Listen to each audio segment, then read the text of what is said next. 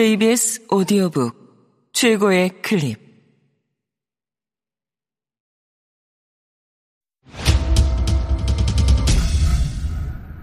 KBS 오디오북.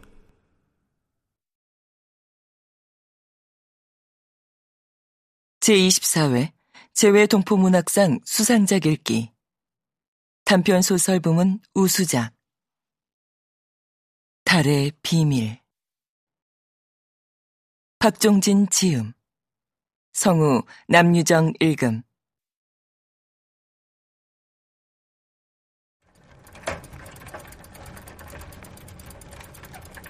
닥터백은 이른이 넘은 나이셨지만 무척 건강하셨는데 잔병 정도는 있어도 큰 병은 없으셨다.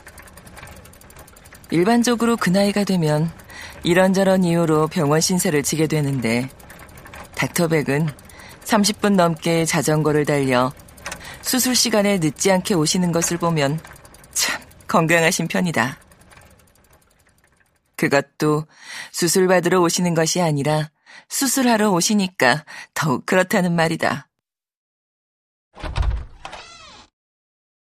내 치과 병원은 규모가 작아서 나 혼자 충분히 운영할 수 있지만 한 달에 한두 번 있는 잇몸 수술 때는 도움이 필요했다. 나는 그때마다 닥터백에게 연락했고 그분은 한 번도 거절하시지 않고 꼭 와주셨다. 아무리 봐도 훌륭한 치과 의사셨는데 닥터백은 이생활이만큼 세상과 동떨어져 살고 계셨다. 자동차가 없어서 자전거를 타고 다니셨고 생활은 전적으로 국가에서 나오는 얼마 되지 않는 은퇴연금에 의존하셨다. 가외돈이라면 내 수술을 도와주시면서 조금씩 버는 것이 전부였다. 그래서인지 내게 자주 돈을 빌려가곤 하셨는데 나는 돈을 구워드리면서도 항상 이상하다는 생각을 떨쳐버릴 수 없었다. 왜냐면 그 액수가 20불, 10불, 심지어는 단돈 5달러일 때도 있다고 믿기 때문이었다. 애들 장난도 아니고 어른이 그것도 소위 의사라는 분이 그 정도 돈이 없어서 남에게 손을 내민다는 것이 나를 속상하게 했다. 물론 내가 사례비를 드리면 바로 갚기는 하셨지만 은퇴한 의사의 생활이라고는 그 어디에서도 찾아볼 수 없었다. 가족도 없고 친구도 없고 재산도 없고 가진 것이라고는 자존심뿐이었다. 남들은 모두 스마트폰을 쓰는데 닥터백은 여전히 접었다 폈다 하는 구식 휴대전화를 사용하셨다. 혹시 도박으로 전 재산을 다 없애셨나 의심도 해봤지만 노르말 위인도 못 되셨다. 그저 돈과 관계없이 사는 사람이라고 생각했다.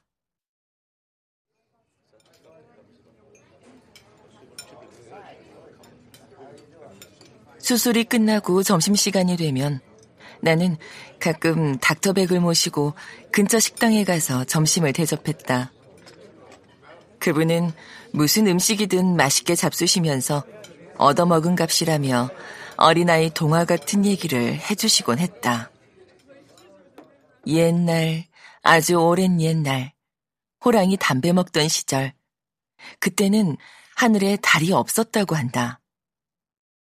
어느 날 별똥별보다 더 큰 천체가 지구와 충돌했는데 깨진 조각들이 하늘로 튀어올라 지구 주위를 맴돌다 나중에 서로 뭉쳐져 달이 되었다고 하셨다. 닥터백은 그런 동화 같은 얘기를 상세하게 숫자를 사용해서 설명하시고 진지하게 풀어나가셔서 듣는 이를 이야기 속으로 몰입하게 하는 기술이 있으셨다. 그냥 오래전이라고 하시지 않고 반올림하지 않은 숫자를 들먹거리시는 것으로 미루어 혹시 실제로 있었던 일이 아닌가 하는 의심이 들 때도 종종 있었다.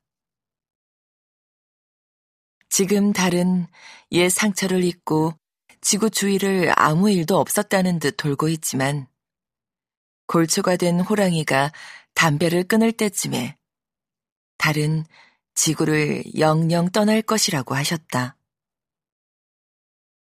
그렇게 난데없이 나타난 달은 우리 곁을 돌다가 언젠가는 사라질 것이라면서 어느 날 갑자기 달이 보이지 않아도 너무 섭섭해하지 말라며 그렇게 만나고 헤어지는 것이 세상의 이치라고 하셨다. 지난 몇 년 동안 한 달에 한두 번 내 수술을 도와주시면서 비록 자전거를 타고 다니시긴 했지만 한 번도 늦으신 적이 없었다. 가족 얘기는 실수로라도 단 한 번도 하신 적이 없다. 설령 가족이 있다고 해도 그런 노인네 비위를 일일이 맞추며 살 수 없을 것이라는 생각을 하니 그분 가족이 없는 것도 이해가 갔다. 워낙 괴팍한 성격이어서 만나고 돌아서면 무엇인가 개운찮았다. 닥터백은 상대방을 은근히 불편하게 만드는데 천부적인 소질이 있으셨다.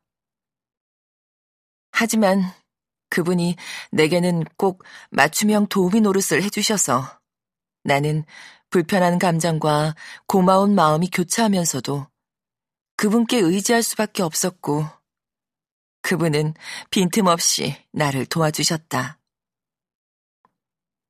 무엇보다도 잇몸 수술은 확실히 나보다 한 수 위의 전문가셨다. 그러던 어느 날이었다. 처음으로 연락도 없이 병원에 나타나지 않으셨고, 그것이 그분과의 마지막이었다. 아무리 우리 인생이 덧없이 만났다가 헤어지는 것이라지만, 닥터백이 한마디 말도 없이 바람처럼 사라져버리자 궁금하기도 했고, 한편 서운했다. 눈에 보이지 않으면 자연 생각도 흐려지는지 달리 연락할 방법이 없어서 닥터백의 일은 내 기억에서 차츰 잊히고 있었다. 달랑 전화번호에만 의존하던 우리는 전화가 되지 않자 그곳으로 끝이었다. 그분 말씀대로 사람의 관계는 만나고 헤어짐의 반복이 맞는다고 생각하며 그렇게 또 세월이 흘렀다.